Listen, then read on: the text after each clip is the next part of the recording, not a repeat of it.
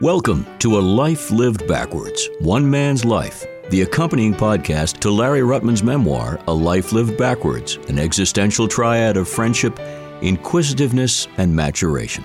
Hi there, I'm Jordan Rich with a pretty easy task and a fun one at that. I pose questions to Larry, and with that razor sharp memory of his and a great talent for storytelling, well, you just have to settle back and enjoy the ride. Well, here we are again, and uh, it's about time we donned our baseball caps and took our gloves out of the locker and uh, talked a little baseball with somebody who's known around these parts as Mr. Baseball in so many respects. You've written about it, you love it, you talk about it with friends, you talk about it with me. So today, Larry, uh, a story that's part of the memoir, Giuliani, Baseball, and Brookline. And I read it again last night. Very entertaining. Yeah, Jordan. You know, um, this uh, as I got ready for this program, I read this story that I wrote within a month after 9 11 Mm-hmm. called uh, Brookline Baseball and Giuliani. Well, I think the first thing somebody might say is, why Giuliani? You know, Rudy Giuliani was mayor of New York at that time. Uh, he wasn't trying to be the mayor of uh, Kiev and uh, Ukraine. uh, there's one Rudy Giuliani, and there's another Rudy Giuliani. Now, he was accounted to be a good district attorney and a good mayor. And um, I think he was sensitive to what the country went through in 9 11. Um, uh, the Giuliani of today, that's a different story. But I called this, so I when I came upon this, I said, my God, Giuliani, he's really in bad aroma now. Maybe I should change the name of that story. But I decided I wouldn't do that because uh, that's just not proper. Um, and uh, I, I left it as it appeared to me at that time. And it was exactly of that time, and he stepped up to do what he did, and it can't take that away. So let's focus on that story that you wrote. I I will. And, uh, you know, 9 11, as I said uh, at an, in, a, in another program we did, you know, it happened 20 years ago. And um, so anybody uh, who's less than 30, uh, you know, uh, who's, you know, not over 30, probably doesn't have much of a memory of it. So that, um, and what the country was like at that time. I think the point to make is that that's one of the last times that we all came together as a country. And uh, th- the exact opposite is present at the base at the present time. We're not together. We're very divided. We're threatened with the loss of our democracy. That wasn't the case then. Now, one might ask, what has baseball got to do with that? It's just a game. It isn't not just a game. Baseball, eh, Rudy Giuliani put it perfectly. He says baseball has an amazing grip on people. It is a unifying force, quote unquote. And not only that, Derek Jeter, who just was admitted to Baseball's Hall of Fame, in the third playoff game that year, made a play that nobody had ever seen before. If you remember it, all of, uh, there was an errant throw uh, that was going uh, to advance runners, and it was heading to cross the baseline between home and first base. And into our sight came Derek Jeter, the shortstop, to catch that ball and flip it backhanded to the catcher, as I remember, catching a runner trying to cross the plate. Now, that play showed a willingness to take a chance, to put a, to to of invent, American inventiveness, uh, American uh, athleticism, a lot of good things about Jeter's play uh, that he made on that particular day. So that um, one, so I wrote this, as I say, I wrote this article, and um, I do think baseball, like music, is sort of you, can't really explain why it has such a grip on people. Why do Nobel laureates read the box scores sometimes Yeah. first? Yeah, I couldn't help but think of uh, when I read your article again before the show today.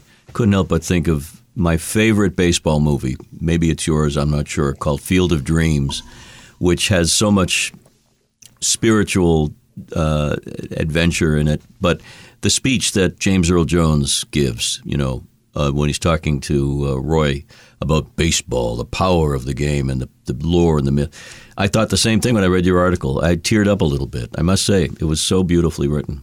Well, I know you love baseball, Jordan, and I think it is true that. Um, I think the way I think of it is that uh, it's like music. It, it lies in mystical reasons. Um, and I think that for somebody to, to uh, say, why is baseball so important to the American psyche? I don't think you can put it in words. I think the only way to do it, and we'll get into that, is to tell about the experiences that people have had. Yeah, and and the first experience you have as a kid when your dad takes you, mostly dads takes you to the ballpark. Uh, you talk about that. I I remember it like it was yesterday. I remember me. it like yesterday. And do you remember who took you to first basketball? I mean, you know, people. Uh, you don't remember who took you to the no, first football game, no, no. baseball, basketball game, no, but hockey but game. In, in this town, Larry, when well, you uh, also were a Braves guy, so I didn't know about Braves Field. But when you walked up the ramp. And saw that green grass of Fenway and those white uniforms and the wall, it's like it's like Dorothy entering Oz. or the Emerald City, not quite, but almost. So, so let's let's focus a, a, bit on this. You wrote about the the game and and New York, and that was the center of 9/11 destruction and also 9/11 response. Um, what else do you remember from that from that particular period post 9/11 in, in terms of baseball? Well, as I say, uh, the uh, what I'm directing myself here to is the little understood and maybe not, uh, and the lack of ability to articulate why baseball is so important. But I think it is, and it, and it was demonstrated after 9/11. Um, and I think, as I just said, the way to demonstrate that is to speak about some of the people that I spoke about in that mm-hmm. article. Let's take a few of them. Sure. Um, Bunny Solomon was one. Now, Bunny was a real character. They used to call him Bunny because his aunt came from Chicago to see him when he was born and looked through the window at this baby, and she said, "What a cute little bunny!" and it stuck. It stuck, it stuck his entire life. And Bunny was the biggest fundraiser in Northeastern's history. He he, he got to know Harry Truman. Uh, he uh, was uh, on telephone terms with JFK and Ted Kennedy and people like that. And he became my friend. As a matter of fact, uh, he was the second person I interviewed in 1998 or something like that on my television program about Brookline when I decided I was going to be an historian. And we went out after the program, after an hour program. Did I tell about this? And we were standing in the men's room doing what we had to do. And he says to me, he says, uh, well, that was good, Larry. You're going to become famous. Well, that hasn't happened, but I did have a future and uh, in in that field. So his father came from Kiev and fell in love with baseball. He used to go to uh, the old ballparks that are on the, the northeastern campus. Used to be there. Red Sox played in one of them. The Braves played in another one. And then he, uh, he loved it so much he would take Bunny when he was a kid to see Braves games. Bunny would get in for free because his father, they let in kids with their father at that time free. And then Bunny said, hey, this is pretty good. And he started going himself. Saw zillions of Braves game.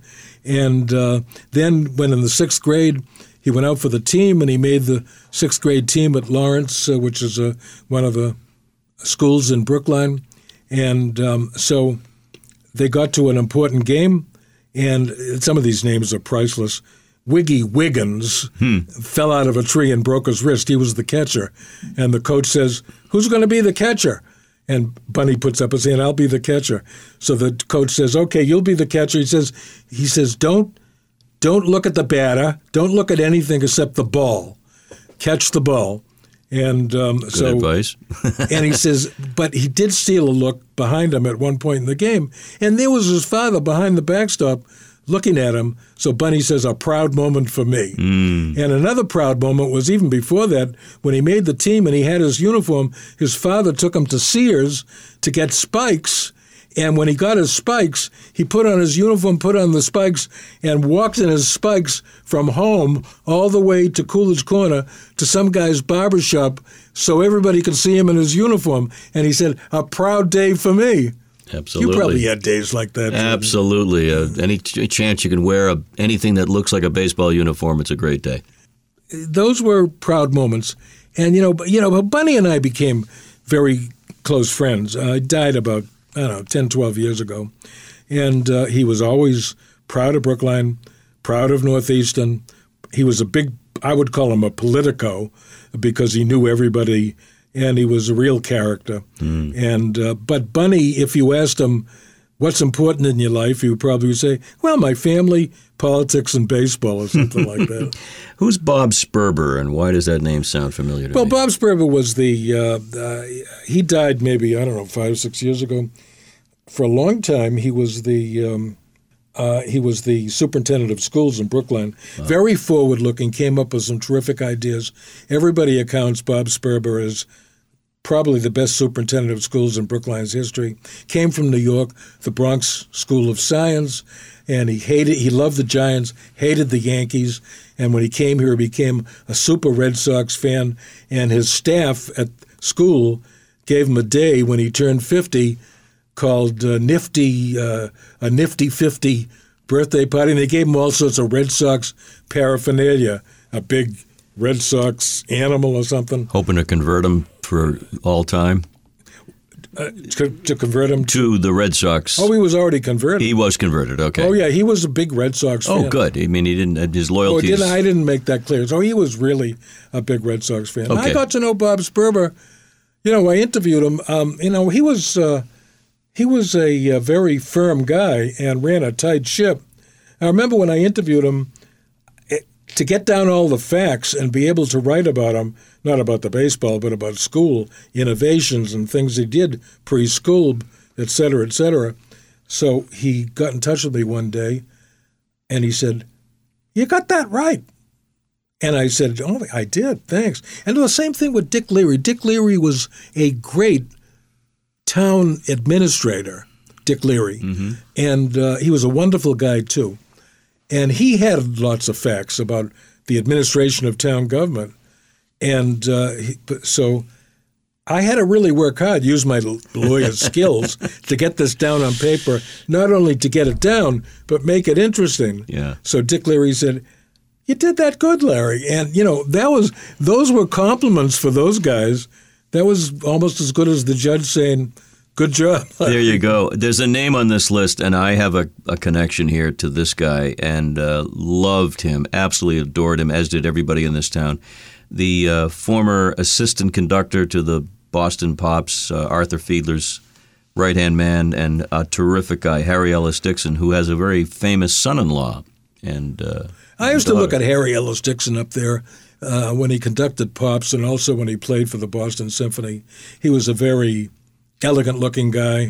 And um, he had gone to Berlin during the time uh, that Hitler was rising to power and, and uh, learned some of the. Um, learned about, uh, a lot about music over there. He played violin with the Boston Symphony for 49 years. Yes, his son-in-law was Michael Dukakis, who ran for president of the United States. his daughter States. is Kitty Dukakis. Daughter was Kitty, and um, you know I'm in touch these days with Michael about something. He's a great friend and a great guy, and Kitty's a really wonderful lady. She did some great things, so that um, yes, uh, but he also had a friend, well known. Matter of fact, I used to play hooky from law school to see this guy because he was such a great entertainer, Danny Kaye. Ah, love Danny Kaye. So, One of my favorites too. oh yeah, he was fantastic And from he Brooklyn. and he had a baseball connection, very Yeah, he, he so. was the part owner of the of the team out in Seattle. Uh, the Mariners at Yeah, the the time. I think they were pilots, I think, at first, and then yeah, they became the. Mariners. Yeah, right. I remember when Danny used to come to the ballpark when the his team was in town. He'd come and, and guys like Harry would visit with him in the box. Um, Not only that, what they did and what it, what I wrote about in this article, he they were both lovers of music, both lovers of baseball. That tells you something.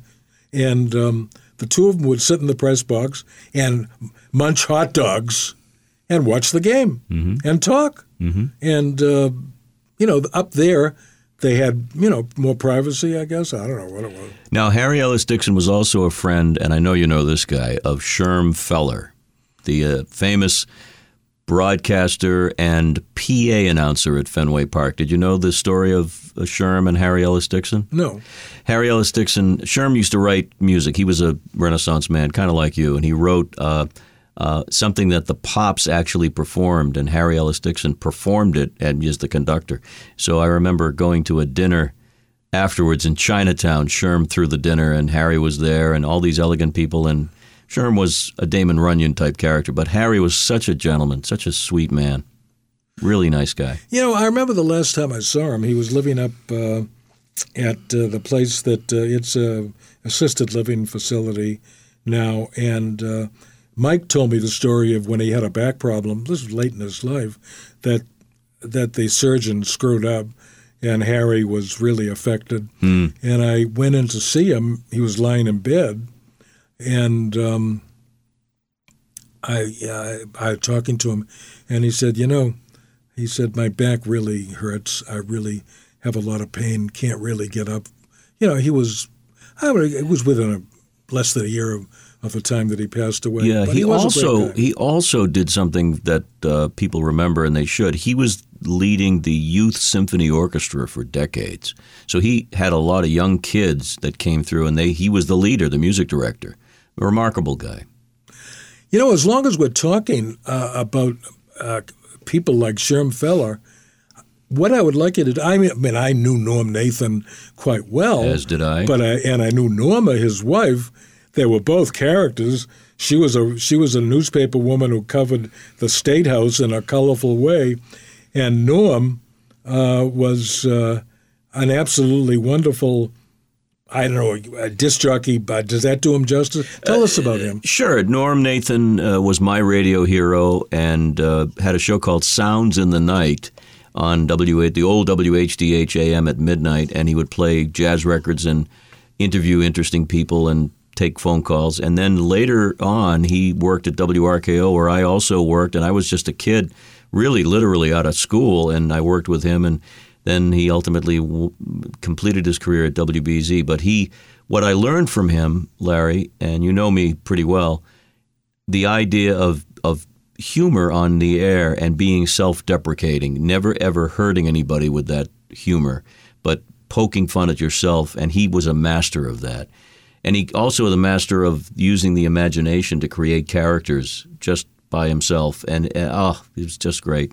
And Norma was a was a hot ticket. If you were on her good side, that's what you wanted to be. Didn't he use the expression "high old sport" or something like that? Yeah, he signed off with "Bye bye, old sport," and here's one for you. He would sign off and say, "And uh, I'm very happy to say goodnight and uh, to the lovely Marilyn Gorelnik, wherever you may be." It's kind of like his Mrs. Calabash. Who's Marilyn G- Gorell? It was somebody from uh, Malden or Medford when in from his youth. It's just funny. I mean, it just it just he did it to be funny. But uh, but yeah, no. Harry Ellis Dickson and Sherm were good pals, and uh, Harry would often go to the ballpark, uh, you know, and sit with Sherm in the in the PA booth as well. Yeah, he's the guy that would say "now batting" or something like that. Now batting number ten, Larry Ruttman, third base, Ruttman. Yeah, that was him. No, they don't have left-handed third baseman. Oh, sorry, I, I screwed up. But uh, I want to come back to uh, the the article that's part of the memoir that's so moving about baseball, about 9-11. I just want to share a memory with you. I, I remember after 9-11, literally days after baseball games were canceled because there was no flight here or there, and it was inappropriate to play baseball. I mean, Kennedy was assassinated and the football games went on that weekend, so that didn't happen. But when they came back, uh, along with everything else, I remember when George Bush came out to throw out that pitch, that first pitch at at uh, Yankee Stadium, and he threw a perfect strike. Uh, and I'm hoping, as I'm watching, I'm saying, please don't throw it in the dirt. Th- please throw a strike. And he did. And moments like that, you never forget. And it's tied around the baseball theme. Well, you know, let the people out there know that uh, right now uh, it's the playoffs of the 2021 season. As we record this, yep. As we record this, now the Red Sox beat the Yankees the other day to advance to a five-game series with the uh, with the Tampa Bay Rays. Exercising the ghost of Bucky Dent. And um, so I watched the game last night. You know, hope for the best. You're a Red Sox fan. but these guys really look superior to the Red Sox, and I have to think to myself that they're going to beat the, beat the Red Sox. I hope I'm wrong. We got um, we got uh, Sale pitching tonight. He was the best pitcher in baseball until he had his arm operation, but we will see. But um, we're watching. Yeah, and there's another guy that I want to talk about. In oh yes, yes. Uh, one more name here. I forgot to bring it up. I'll bring it up now. You wrote down Owen Carle, C A R L E, and you wanted to talk about him last in this segment. Yeah, I do because he's probably, in many ways, the most interesting of all of them. No, not uh, that's the wrong way to put it. He was a folklorist, mm. and he could tell you stories forever. And he was um, born, I think, he's 15 younger, 15 years younger than I, I am. So he must have been born about 1916 or something like that. And he lived well into his 80s and died, I don't know, six, seven years ago. So he was an interesting guy. But um, I think that um, he really combined a number of things um, school, work, baseball, music, folklore, as I just said. Um, he was a school committee man later. He was also a public accountant. That was his work. Um, he he told me that at the time he was growing up, baseball was absolutely king, and that um, they would gather at that store we talked about that uh, Ethel Weiss had. Oh yes. And they would go to play at various playing fields in Brookline. We're lucky we got a lot of them. They would play at Devotion. They would play at Columbia Street. They would play at Lawrence School. Here, there, and everywhere they would play games. Uh, he told about Charles Taylor. Remember, I told you a story about yes uh, the uh, the headmaster, I guess you'd call him, right. yeah, of the devotion school, who used to come out and play ball with the people. Isn't he the guy that knocked you for a loop? Yeah, knocked me for a loop. and he came he came out one day when this is years before me, of course, when uh, Owen was at the devotion school, and he he hit one through a window across the street uh, it was somebody in town government named McNally. So immediately, and you know, Owen cites this as showing how one should act morally.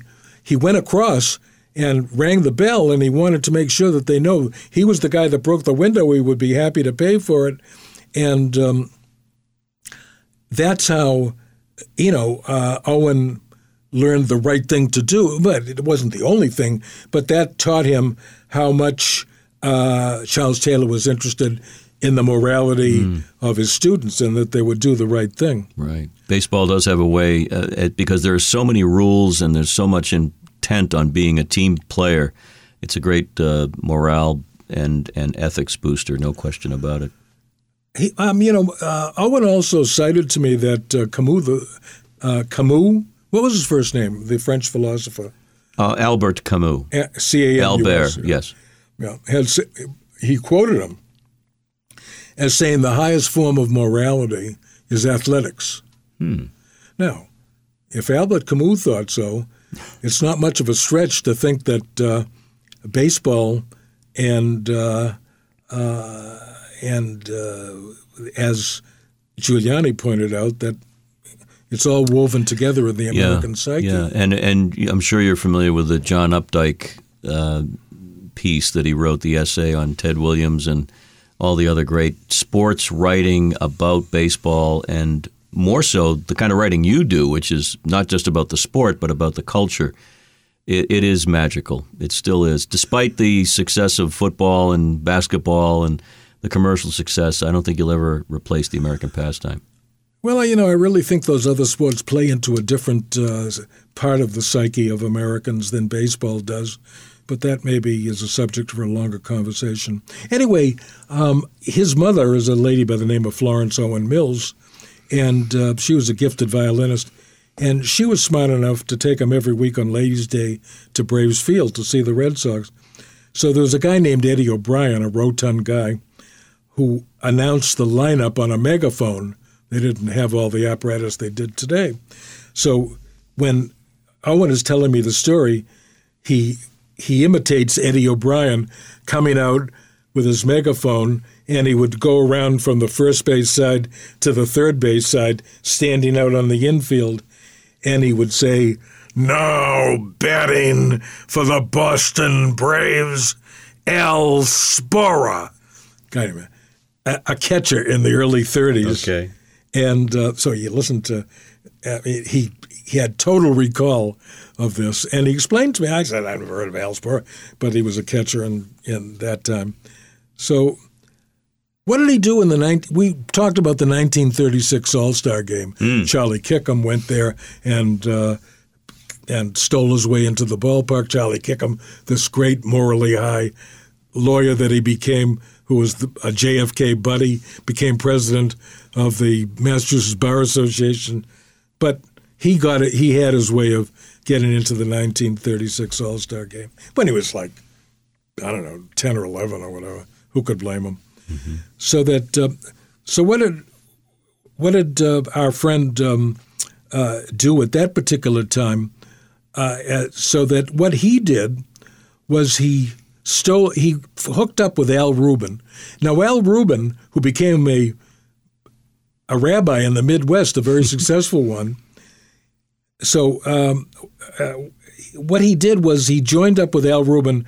The bottle law was in effect to collect bottles and to get rid of them at two cents each.